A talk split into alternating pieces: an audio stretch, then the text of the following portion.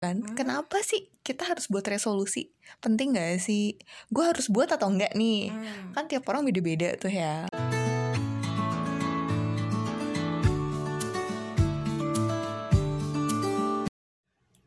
Oke, halo Anggi. Halo Ra apa kabar Alhamdulillah baik. Udah main juga ya kita nggak ketemu.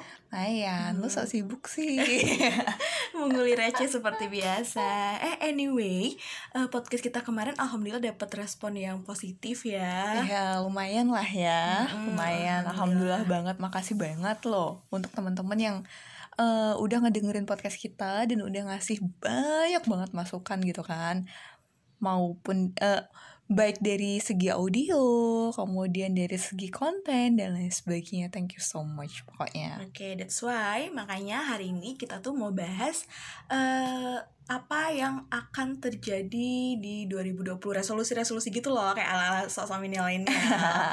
Mumpung mumpung ini kita rekamannya pas banget di hari terakhir tahun 2019 ya Iya, sekalian mungkin nge-wrap apa aja yang udah kita lakuin di 2019 Yang mungkin yang belum kelar tuh di 2019 bila bisa kita usahain, resolusiin lagi, wujudkan lagi di 2020 Bisa, bisa, Hmm. bisa, bisa.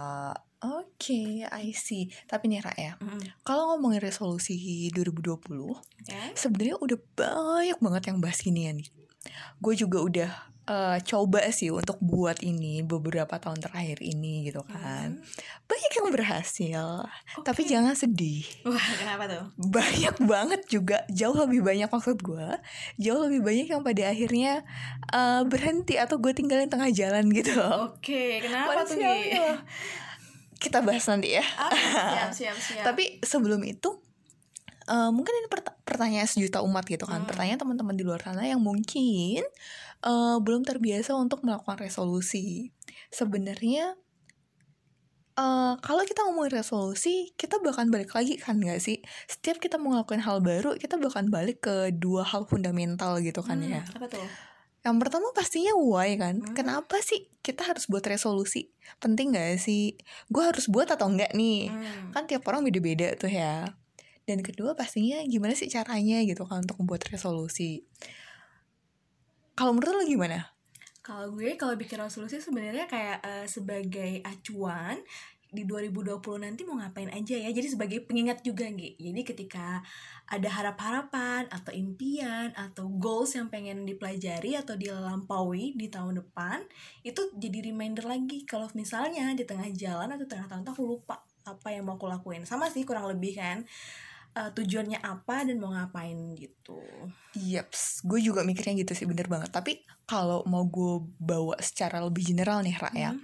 eh, gue ngebayangin gini eh, kenapa sih kita di istilahnya kenapa sih kita dilahirkan di muka bumi ini Hmm.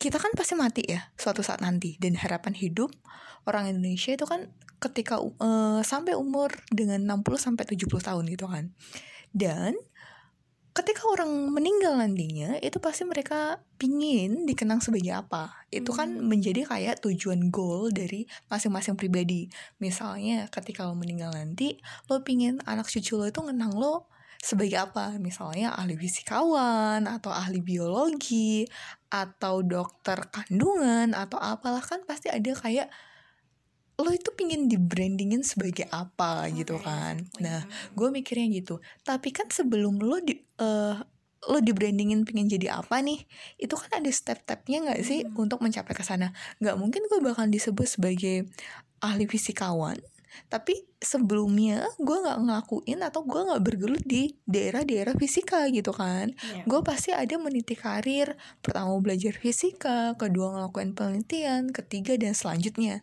Sampai pada akhirnya gue dikenal sebagai ahli fisika. Ya nggak? Hmm, oke, Nah, oke. dari situ gua- kalau gue sih secara pribadi gitu ya gue sih mikirnya gini. Dari situ ada yang namanya goal dalam jangka pendek. Itu kan goal Hmm. keseluruhan nah, jangka panjang tuh keseluruhan nah ada goal jangka pendek yang biasanya diturunkan setiap tahun biar kita itu nggak hilang gitu loh Hmm. setahun kan lumayan panjang tuh 12 bulan Lumayan. Eh, dengan sifat kita manusia yang sering banget salah dan hilaf gitu Iya. kan banget yang sering banget salah dan hilaf resolusi ini sih eh, menurut gue itu bakal nge-guide kita gitu loh. Nge-guide kita jadi bahan sama kayak lo tadi pengingat kemudian bahan evaluasi misalnya kayak setahun itu kita udah ngapain aja sih sebenarnya? Hmm. kayak pas banget nih momennya akhir tahun ini bisa buat kita evaluasi. Dalam setahun, ini kita ngapain aja udah ngapain aja dan kayak gimana selama perjalanannya. Hmm. ada yang belok-belok atau lika-liku gitu nggak sih? Gitu. Dan pastinya sih yang paling utama ya kalau menurut gue pribadi sih itu eh, ngebantu kita gitu loh buat fokus sama target tadi kan goal jangka pendek tuh. Jadi ada kayak target dalam tahunan itu kita fokus. Maupun ca- eh, walaupun caranya belak-belok dan lain sebagainya tapi targetnya tuh fokus lo di sana. Gue bakal nyampe sana titik walaupun gue mau lewat eh, lewat jalan A lewat jalan B C dan lain sebagainya tapi target gue selama setahun itu jelas gue pengen bakal nyampe ke sana Hmm, gitu. Oke oke. Nah ngomong-ngomong bikin resolusi nih ya, kan tam, kamu tadi nih ngomong kan bahwa nggak semua orang terbiasa nih bikin resolusi. Eh, apakah kamu punya tips dan trik khusus? Oh, gimana bikin resolusi biar resolusi tidak hanya sebagai angan-angan belaka, tidak hanya kayak aduh tai, apa anget-anget teh ayam nih gitu. eh ngomongin angkat-angkat tai ayam ya sebelum Hmm. ngomongin tips and triknya gitu kan Oke. eh sadar gak sih gue baru baca penelitian ngesok Hmm. banget gak sih gue Oh, gue tahu emang straight away rata-rata sih tidak diragukan Jadi- lagi. jadi gimana gue gimana? itu membaca penelitian dari jurnal psikologi kan kalau nggak Mm-mm. salah jurnal apa ya apa ya Ra? Oh Journal of Clinical Psychology dia itu bilang bahwasanya satu dari tiga resolusi tahun baru itu biasanya gugur ketika Mm-mm. memasuki bulan kedua Uh, udah kenapa tuh Nggi? ya tadi lo bilang kan banyak dari kita yang kayak angkat-angkat tai ayam gitu sih Oh, oke, Tapi sebelum ngomongin terlebih jauh, gue mau Hmm. ngasih disclaimer nih. Boleh. Kadang ketika gue mau ngomongin tentang suatu topik itu kayak gue ngerasa berat banget. Beratnya kayak gini. Gue ngerasa kayak apakah gue cukup baik untuk speak up tentang hal ini? Hmm. Apakah pengetahuan gue cukup untuk sampai di sini? Ketika pengetahuan gue ini salah, ketika orang mengikuti apa yang gue omongin, apakah gue akan eh, mendapatkan dosa yang ber- terus berlipat gitu? Lo pernah Oke. ngebayangin gitu gak sih? Um, sometimes kalau gue ya pribadi yang ya mikir apa yang gue ucapin, apa yang gue share itu adalah balik lagi berdasarkan experience gue. Dan yang namanya experience ada yang by data, ada yang eh, experience secara langsung gitu kan. Jadi nggak bisa di compare berhasil atau tidaknya. Ya ibaratnya trial error lah Gi, ambil yang baik-baiknya aja. Di sini kan emang kita pengen nge-share dari sudut pandang kita dan tujuannya emang nge-guide gimana sih memperbanyak sudut pandang orang juga gitu. Tapi titik poinnya gue gue dapet banget nih dari. Laura. Eh, apa titik poinnya adalah itu adalah tergantung dari kitanya sendiri gitu kan. Exactly. Bisa jadi kayak kita ngelakuin hal yang sama tapi outputnya beda gitu kan. Hmm. effort yang kita beriin, privilege yang kita punya Hmm, maybe dan semuanya itu pasti beda gitu Yep. kan. Dan ya namanya juga hidup kan ya. Trade and error itu hal yang biasa gitu Hmm. kan, hal yang lumrah gitu. Nah, tapi di sini gue mau ngasih disclaimer bahwasanya Hmm. I'm not an expert, jauh banget lah dari expert gitu kan. Tapi gue udah eh, mencoba untuk ngelakuin resolusi ini selama beberapa tahun terakhir Hmm. tadi yang sama tadi yang gue bilang gitu kan ada banyak yang berhasil tapi jauh lebih banyak yang akhirnya gue tinggalin tengah jalan gitu Oke. jadi semoga nanti teman-teman ketika dengerin ini sampai kelar bahkan dapat intisarinya gitu Hmm, kan bahkan insight baru. Hmm, insight baru tapi eh, ambillah yang baik dan itu sesuai dengan teman-teman yang kurang baik atau tidak sesuai dengan teman-teman secara pribadi ya udah silahkan saja untuk tidak diikuti gitu kan kan feel free tinggal di adjust dengan kebutuhan masing-masing Yaps, nah itu dia garis bawahnya guys. Jadi disesuaikan dengan kebutuhan kalian ya. Ya boleh aja sih ngecoba kayak oh pengen deh nyoba ini, pengen deh nyoba ini, tapi balik lagi ya kebutuhan dan tadi eh, sejauh apa juga effortnya kamu, privilege yang kamu punya berdasarkan ekspresinya kamu dengan mengambil opsi dari pandangan kita seperti itu. Yaps. dan ngomongin tentang resolusi sebenarnya resolusi ini bukan cuman eh kamu bisa buatnya di awal tahun Oke. menurut gue resolusi itu bukan cuma di awal tahun doang itu kayak momentum sih kalau gue personally ya Mm-mm. tapi balik lagi lo bisa nge- ngebuat resolusi ini bisa di awal tahun bisa di akhir tahun bisa di pertengah tahun atau momen-momen yang menurut lo spesial kayak misalnya lo bikin resolusi setiap lo ulang tahun gitu kan Hmm. biar ketika usia lo menambah eh, lo punya something yang di achieve gitu ataupun ketika hal-hal yang menurut lo ya spesial lah gitu kenapa kita mencoba ngomong ini di eh, kayak akhir tahun gini dan ngebuat resolusinya untuk tahun baru adalah gue ngerasanya gini karena akhir tahun dan awal tahun itu lumayan ada waktu libur gitu kan Hmm, jadi oke. ada lumayan waktu me time gitu untuk mikir, untuk evaluasi tahun ini berjalan kayak gimana, apa aja yang berhasil, apa aja yang masih belum berhasil dan kenapa. Dan kita bisa buat rencana untuk tahun baru, gitu gak sih, Ra? Hmm, iya benar benar benar benar. Jadi sebenarnya fleksibel aja ya resolusi ini. Iya, fleksibel Hmm. banget, tergantung kebutuhan. Oke oke. Ada gak sih tokoh yang kamu tahu yang sering banget bikin resolusi atau siapa gitu? Oh ya, ngomongin Hmm, resolusi, gue oke. itu sering banget ngeliat orang satu ini. Siapa tuh?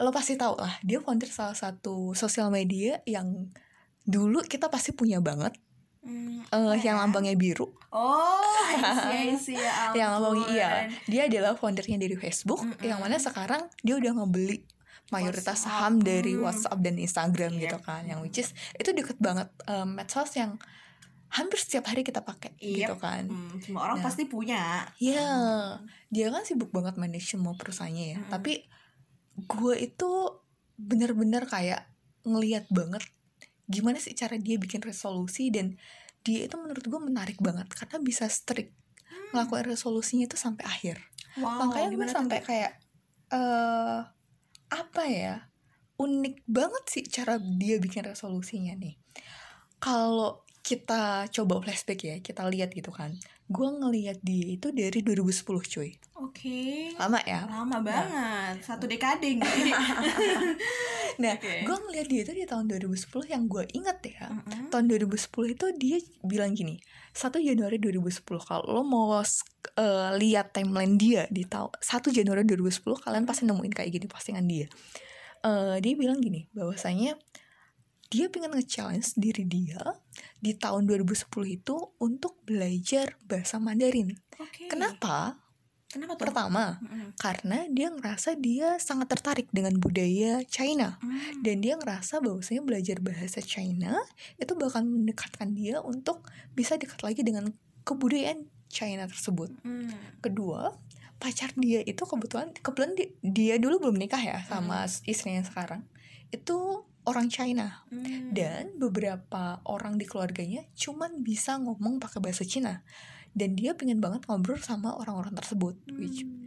uh, which is dia harus belajar bahasa China gitu kan Hmm. untuk bisa ngobrol gitu dan masih ada beberapa reason lagi kenapa dia mau belajar bahasa itu gua masnya apa Ra? coba Apa dia dia, dia cuman uh, nulisin satu resolusi doang tapi dia ngelakuin hal yang luar biasa dengan satu Wow, resolusi itu tuh? konsisten sampai akhir Gila, berat banget tuh istiqomah konsisten. Oke, Iya, itu kayak tomat. disiplin gitu kan Nah, yang kayak gila itu PR kita yang nggak kelar-kelar gitu kan nggak kelar-kelar gitu Hmm. Nah, Eh, yang gue ingat adalah dia pernah ngisi salah satu acara di China Hmm.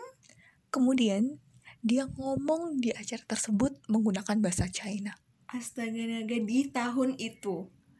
gue lupa di tahun Oke. kapannya tapi which is dia konsisten belajar bahasa Cina selama setahun dan dia bukan cuman belajarnya dari level yang bawah banget sampai menengah tapi dia mencoba untuk belajar semaksimal mungkin sampai dia bisa ngomong bahasa Cina di sebuah forum yang dia isi Oke. itu yang kayak pencapaian banget. iya Bisa luar biasa banget Iya makanya konsisten gitu kan walaupun dia punya satu resolusi tapi konsisten banget dan belum berhenti di sini. Gue juga ngikutin dia di tahun 2015 Oke, apa tuh di tahun 2015 dia bikin gini. Gue nge-challenge diri gue untuk bisa baca, nyelesain baca buku eh, dua minggu itu selesai satu buku Oke. dan Hmm. dia nulis di situ ada spesifik judul buku bukan judul buku ya tapi spesifik apa ya Genrenya. genrenya Ah, oke. yang dia mau baca dia nulisin spesifiknya gue lupa apa aja dan dia nulisin why-nya gitu kan Hmm. terus dia ngajak orang-orang untuk yang mau ikutan dengan ngelakuin hal yang sama dia ngajak orang-orang itu untuk connect sama dia dan Oke. you know Ra, dia pada akhirnya bikin tuh satu sebuah blog. Gue lupa nama blognya apa tapi itu fans clubnya buku dia gitu kan. Mhm. itu ada lumayan banyak orang dan dia di sana selalu rajin update selama dua minggu itu buku-buku apa aja yang telah dia selesaikan dibaca. Dan selama satu tahun itu dia konsisten menyelesaikan puluhan buku gitu Oh my Itu yang kayak goodness. gue bener-bener ketampar gitu sih Ra Iya, iya, gue juga. ketika gue biasanya yang kayak udah mulai bulan kedua, bulan ketiga udah mulai turun banget, kemudian lupa, males-malesan dan lain sebagainya. Seorang Mark, eh, founder Facebook yang gila kalau lo lihat kesibukannya ya Hmm. gila sih gitu Hmm. kan pasti sibuk banget gitu kan tapi dia bisa konsisten loh dengan hal-hal yang memang dia udah set target itu di awal gitu. Hmm, iya, iya, ketahuan nggak sih jauh bedanya antara dia sama kita Aduh, gitu kan? bukan lagi langit dan bumi kali ya. Tapi ya bukan berarti kita nggak bisa sampai ke sana sih. Yep, makanya bener. kita harus belajar disiplin dari Hmm. hal-hal kecil kayak gini. Membiasakan hal-hal kayak gini kan Yeay, wow wow Nih guys, sudah siap belum Untuk konsisten dan komitmen Nyelesain resolusinya di tahun depan? Hmm Oke. tapi Mm-mm. dari dua case tersebut kita eh gue bukan cuman terwow doang sih pasti Oke. lo langsung nyambung kan nggak cuman terwow doang tapi kita bisa narik banyak pelajaran loh dari dua hal tersebut Iya. gitu kan tapi kalau kalian mau cari share yang lain gitu it's okay Mm-mm. tapi sebenarnya personally gue nggak terlalu suka banget sih secara personal ya ke Mm-mm. Marx ini Oke. tapi gue sadar bahwasanya gini gue belajar ini lumayan lama ya untuk nerima ini dan nerapin ini mungkin gue memang nggak suka banget sama Marx tapi gue sadar bahwasanya nggak ada orang yang perfect di dunia ini Hmm. jadi eh, yang baik ya coba gue untuk ikuti yang buruk ya udah nama namanya manusia gitu Iya, kan gue nggak bisa memandang titik hitamnya doang gitu tapi ada hal-hal baik lain banyak banget hal baik lain yang dia lakuin dan Hmm. kenapa gue nggak eh, ngambil hal baik yang dia lakuin itu kan Yep, harusnya kita selalu mikir positif, ambil baiknya dari orang gitu kan. Even eh, kalau dengar-dengar orang-orang tetua zaman dulu tuh kayak ambil apa yang diucapkan bukan siapa yang ngucapin nah gitu ya kan Oke, Kurang lebih ke gitu. apa yang diucapin Hmm. ya, bukan isinya siapanya. ah, isi konten, dan kontennya. konteksnya, Yep. bukan orangnya. Hmm. Baiklah. Balik lagi ke topik. Oke, gimana nih? Apa yang bisa lo pelajarin dari dua eh, dua case yang gue share tentang resolusi yang dijalanin sama Marx tadi? Oke, kalau menurut aku sih kita harus fokus yang pertama ya, konsisten tadi tuh. Konsisten dan eh, juga harus spesifik kayak si Mark tadi kan di kasus Ini du ini satu atau Oh, dua? iya. nambah gue ya. Oke, pertama Satu-satu Oke, ya, satu-satu. Yang pertama kita eh, belajar dari Mark ini harus fokus ya. Dia yang pertama pengen belajar bahasa Mandarin. Fokus tuh. Ya walaupun cuma satu doang dalam tahun, tapi karena fokusnya itu dia bisa achieve bisa ngomong di forum pakai bahasa Mandarin. Tuh, yang pertama. Yang kedua, spesifik. Nah, gimana sih spesifiknya?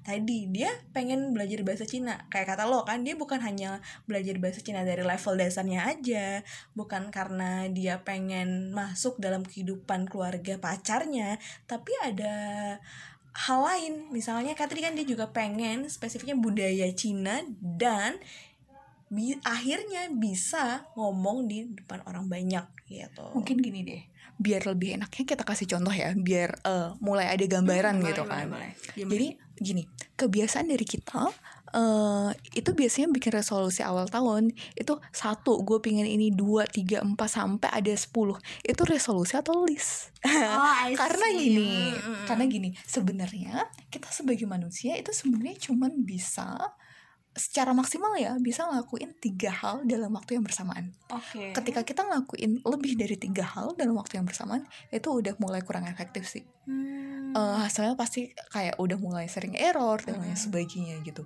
Jadi menurut gue eh kalau ngeliat si Marx ini lebih baik lo ngelakuin satu atau dua hal dan itu lo selesaiin sampai akhir Hmm. dan dengan hasil yang wow dibandingkan lo ngerjain 8 atau 10 hal yang hasilnya gitu-gitu aja atau bahkan mandek tengah jalan. Hmm, Nah, maksudnya fokus tuh di situ. Hmm, hmm, hmm. Gitu. Kan lebih mulai ada gambaran gitu kan. ya, isi kebar. Oh, jadi inget nih gue kata pernah sih kakak tingkat gue ngomong gini, jadilah engkau berlian di suatu tempat daripada jadi emas di banyak tempat. Ya, six of quotes banget gue ya tiba-tiba karena tadi kan harus fokus guys, fokus. Komitmen, fokus. Hmm, fokus ya.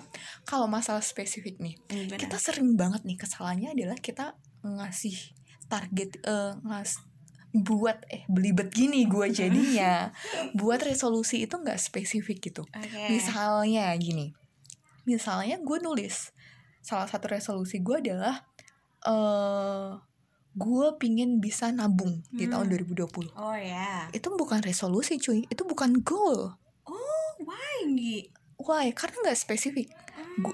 bisa eh, sesuatu bisa di kalau tadi gue ubah jadi kayak gini apa namanya hmm, tadi kan gue gue bilang Iya, bahwasanya gue pengen nabung Mm-mm. itu bukan goal karena Iya. nggak spesifik tapi ketika gue bilang gue pingin punya duit 50 juta di akhir tahun 2020 itu baru goal baru tujuan Oke. spesifik jumlahnya jelas di akhir tahun ini Mm-mm. kalau bilang lo pengen nabung ya lo nabung berapa 100 200 nabung lo Iya. kan nggak spesifik Mm-mm. atau lo bilang gue pengen nabung 200 ribu setiap hari itu spesifik Oh, gitu. Jadi- nabung 2 juta per bulan gitu. Oke, Mm. oke, oke. jadi yang kayak lo punya indikator untuk ngukurnya Hmm, gitu. Oke. atau contoh lagi deh contoh lagi gini misalnya banyak nih millennials yang kayak gini gue bilang gue pingin punya kerjaan baru itu bukan Hmm. goal loh itu bukan tujuan Oke, karena kurang spesifik. iya Hmm. kalau lo bilang gue pengen punya kerjaan baru yang gajinya lebih besar dari kerjaan gue sebelumnya kemudian gue bisa ngembangin diri gue skill gue secara manajerial di sana dan punya bos yang baik hati di tempat Hmm. yang baru is a goal Oh. Karena oke. spesifik. gaji lebih tinggi gue skill gue bisa diasah Mm-mm. dan gue punya bos yang baik nah Oke, gitu jadi bedanya antara spesifik sama enggak jadi ketika kita fokus spesifik itu mulai bisa ke sana lah arahnya gitu Hmm. kebanyakan dari kita dua hal ini bener-bener yang kayak ambiar Oke, banget I see. gitu. Bener-bener bener. That's why makanya resolusi itu biasanya mampet di tengah jalan. Iya. Oke. Tapi jangan lupa juga Apa? resolusi itu selalu ada kata-kata why. Oh, oke. Balik lagi ya. Balik lagi, kenapa sih lo mau buat resolusi itu? Pendorong apa sih yang ngebuat lo mau buat resolusi itu Hmm. gitu kan? Jadi yang kayak lo diingetin lagi, ditampar balik lagi.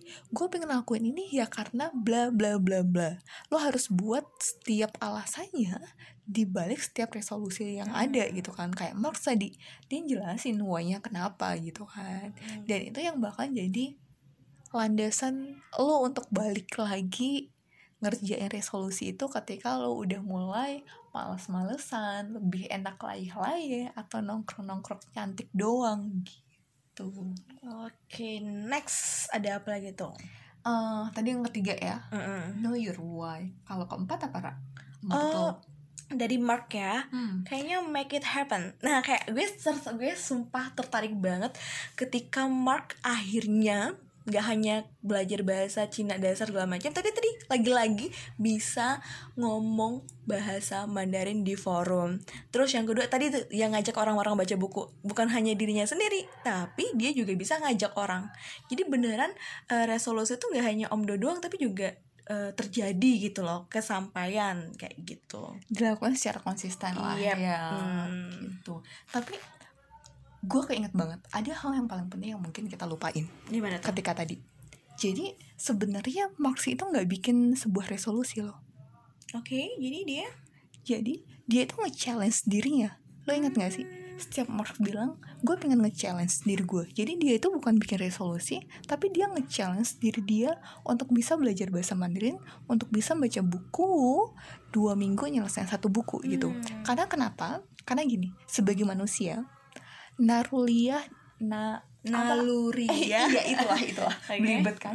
Dan alamiah banget kita itu sering banget susah ketika disuruh ngelakuin something gitu kan. Hmm. mager banget dan lain sebagainya. Tapi ketika ego kita disentil dikit aja gitu kan kita kayak ada punya kekuatan untuk membuktikan bahwasanya kita bisa ketika kita ditantang nih sama orang lain gue tantang deh diri lo untuk bisa ini lo bisa nggak gitu kan kayak diremehin gitu Hmm. pasti ada ego yang muncul untuk lo pengen ngebuktiin bahwasanya diri lo itu bisa gitu Hmm.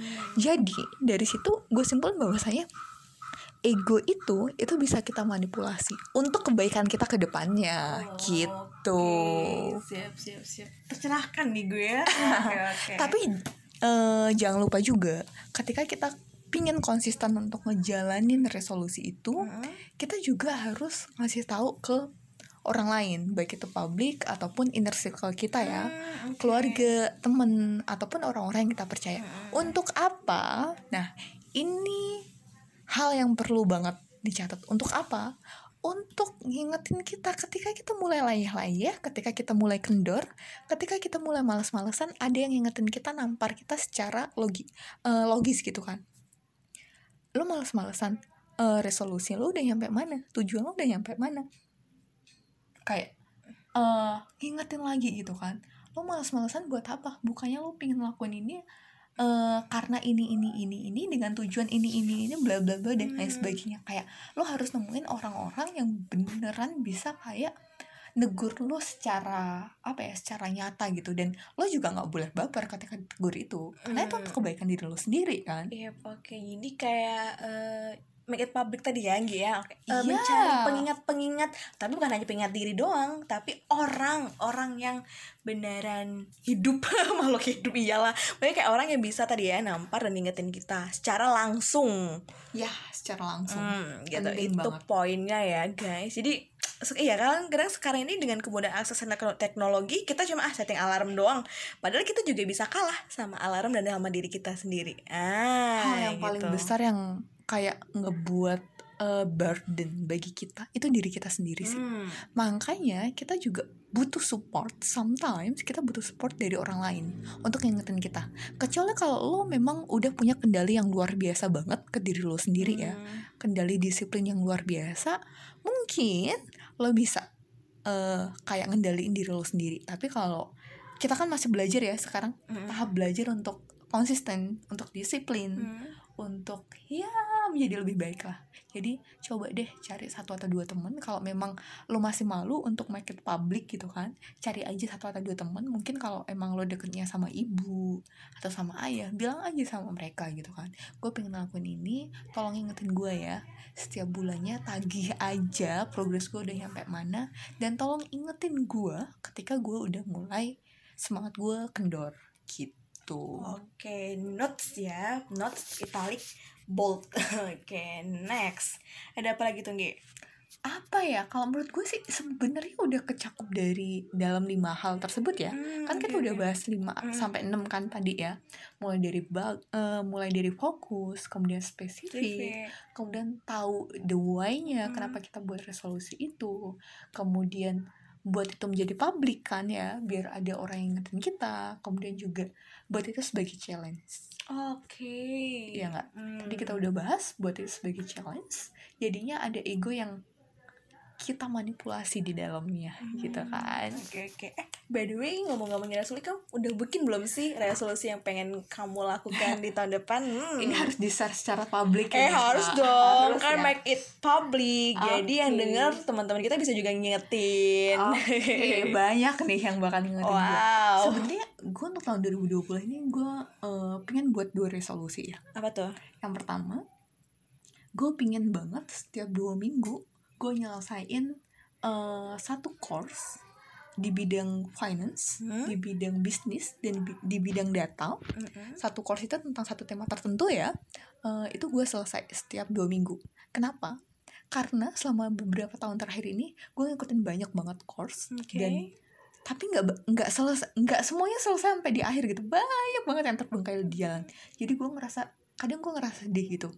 Karena kenapa? Karena gue ngerasa bahwasanya eh, di era revolusi industri 4.0 ini di era internet of things ini eh, apa ya perubahan itu cepet banget. Gue ngerasa perubahan itu cepet banget. Kalau gue nggak bisa catch up dengan perubahan itu ya gue bahkan tertinggal dan terlindas gitu. Hmm. persaingan kita sekarang bukan cuman dengan eh, teman-teman kita sendiri gitu kan satu negara tapi juga dunia ini seolah tanpa batas dengan adanya internet gitu. Jadi gue harus tetap eh, terus mengasah skill gue untuk ke depannya dan kebetulan gue memang pengen fokus di daerah bisnis, finance, dan data itu itu yang pertama. Oke, next. spesifik nggak? Spesifik banget. fokus tahuannya Mm, kan? mm-mm. make it public Make it udah public, nih ya, gue nih. bilang. Dan kemudian challenge. challenge ya gue nge-challenge diri gue karena itu yang kayak nge-challenge kemalasan gue sih. Itu kayak something wow gitu. Dan yang kedua gue cuman eh, bukan cuman gue pingin gue punya kualitas tidur yang baik kuali- kualitas tidur dan makan yang baik Hmm. Kenapa? Karena gue ngerasa banget setelah eh, ketika gue mulai kuliah ini ya, ketika gue lepas dari orang tua di kampung gitu kan, sebagai anak-anak kosan, sebagai anak kos-kosan gitu Oke. kan, gue ngerasa pola makan gue itu mulai berantakan. Jam tidur gue beberapa tahun terakhir ini parah banget, gue sering banget insomnia, beberapa hari nggak tidur, kalaupun bisa tidur itu kayak abis subuh. Kemudian jam berapa ba- bangun, yang which is itu yang kayak ketika orang lain bangun, gue baru tidur ketika orang lain tidur gue nggak bisa tidur gitu kan which is itu nggak sehat kalau gue terusin sampai nantinya karena itu ganggu jam biologis gue ya itu kayak perubahan drastis banget dan gue ngerasa lebih sering apa ya kayak imun gue tuh menurun gitu loh Ra Hmm, oke. gue sering nggak sering nggak sesering itu ya tapi Hmm. gue ngerasa lebih sering sakit dibandingkan dulu Hmm. jadi gue pengen ngejaga banget eh, mulai dari makan dan tidur gue agar kenapa agar gue punya kualitas eh, hidup yang lebih baik dan gue bisa berkarya setiap harinya jadi jauh lebih segar, menjadi jauh lebih fit dan menimbulkan gue bisa bekerja dan berkarya secara maksimal. Yang pertama, yang kedua, gue pingin banget 30 sampai 40 tahun ke depan gue tetap bisa tetap sehat dan tetap bisa produktif untuk menciptakan karya dan bisa bermanfaat bagi orang lain. Gila, Gitu. Itu guys, tagih Anggi ya, jangan Tagih gue ya kalau gue Iya. lagi ini ya. 2020 ingat dia mau hidup sehat, kualitas tidur dan makannya oke dan Eh, belajar hal baru. tidur sehatnya di- mu- dimulai dari makanan yang eh, teratur Mm-mm. dan tidur yang berkualitas Hmm, 5 sampai oke. 8 jam Siap. gitu. Kalau lo gimana, Ra? Oke, ya kalau gue gak jauh-jauh dari tulis menulis kali ya. Eh, hopefully di 2020 gue pengen nulis buku. Nah, spesifik nih harus ya. Spesifik dong. Oke, gue pengen nulis buku yang eh, inspiring orang gitu loh, Gi. Bukan sok-sok motivasi ala-ala, tapi gue pengen eh, nulis buku tentang hal-hal yang udah pernah gue alamin, yang positif-positifnya aja, mungkin bisa juga mungkin dari negatifnya orang bisa ngambil imbroh pelajarannya juga. Jadi eh, gimana diri gue berkarya tapi dikenal orang dari tulisan gue seperti itu. Jadi ya 2020 buku lah minimal satu. Satu ya, satu. Oke, baiklah. Bakal gue Hmm. tagih nih progresnya Oke, tiap oke. bulan, Ra. Wow. Tapi tapi Ra, pesan Oke. terakhir ya. Sip, Ketika lo pingin buat buku, Mm-mm. gue sering banget eh, baca buku yang eh, ke pengembangan diri atau Hmm. motivasi kayak gitu ya. Gue cuman mau ngingetin ke lo, Boleh. jangan lupa ceritain prosesnya. Oh, Bukan cuma lo startnya di mana, lo akhirnya bisa mencapai apa, Hmm. dan ori- orang-orang di luar sana menghayal babu. Hmm. Tapi lo ceritain prosesnya, biar orang di luar sana yang baca buku lo, itu kebayang lo usahanya sejauh mana. Dan ketika mereka pingin ngelakuin, pingin mendapatkan hasil yang sama ataupun di atasnya, dia juga harus melakukan effort yang jauh lebih tinggi lagi. Dia harus paham di prosesnya. Jadi kayak nggak ngayal babu gitu. Karena tidak semudah itu guys gitu ya. Banyak obstacle obstacle yang kita lalui.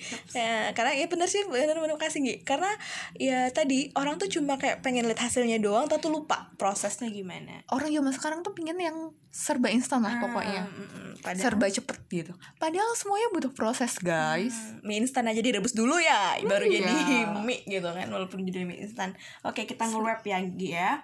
Jadi di resolusi ini yang harus eh, kita bareng-bareng bikin sebelum bikin resolusi itu adalah yang pertama harus fokus konsisten. Next apa lagi Gi? Spesifik pastinya. Hmm. ketiga know your why. Nah, terus make it public ini penting banget sebagai pengingat kalian Gak hanya untuk diri kalian sendiri, tapi ajak orang lain untuk ngingetin kalian. Tuh, catat banget. And then, the last out not least buat sebuah challenge bagi diri lo sendiri Hmm. gitu. Biar ego lo itu bisa lo manipulasi dan ayo ayo ayo gitu kan. Hmm. gitu. Iya, gue sama Anggi siap siap gak kamu kalau orang kayak make it public Eh, ingetin gue dong oh, Selalu, oh, oke. gini kalau misalnya dari teman-teman yang dengerin ini ngerasa kayak eh, malu gitu kan untuk share resolusinya ke temennya atau ke keluarganya atau ke inner circle-nya bisa feel free sih kalau menurut gue feel free aja DM gue atau Clara di Instagram kita kebetulan Instagram kita nggak digembok ya Iya. Instagram kita digembok nggak Enggak, gue gak Nggak. sosok artis gitu Iya, aja. dan tenang aja, eh, kalian nggak nggak perlu untuk nge-follow kita kok. Mm-mm. Kalian feel free aja untuk DM tentang resolusi kalian dan kita bakalan seneng banget Iya. untuk nagihin progres kalian dari resolusinya itu setiap bulannya. Tenang aja, kita bakalan seneng banget karena kita juga bisa refleksi secara pribadi juga ya Iya. tentang progres kita juga udah sampai sejauh mana. Jadi kayak berlomba-lomba dalam mengejar progres masing-masing gitu. saya ingetin gitu ya aduh yang jomblo-jomblo ini merapat nih oke oke the last Gi The last, oke ini ini mungkin kayak gue tahu bahwasanya 2020 tinggal besok ya Ra. Ini hari terakhir di 2019. Yep.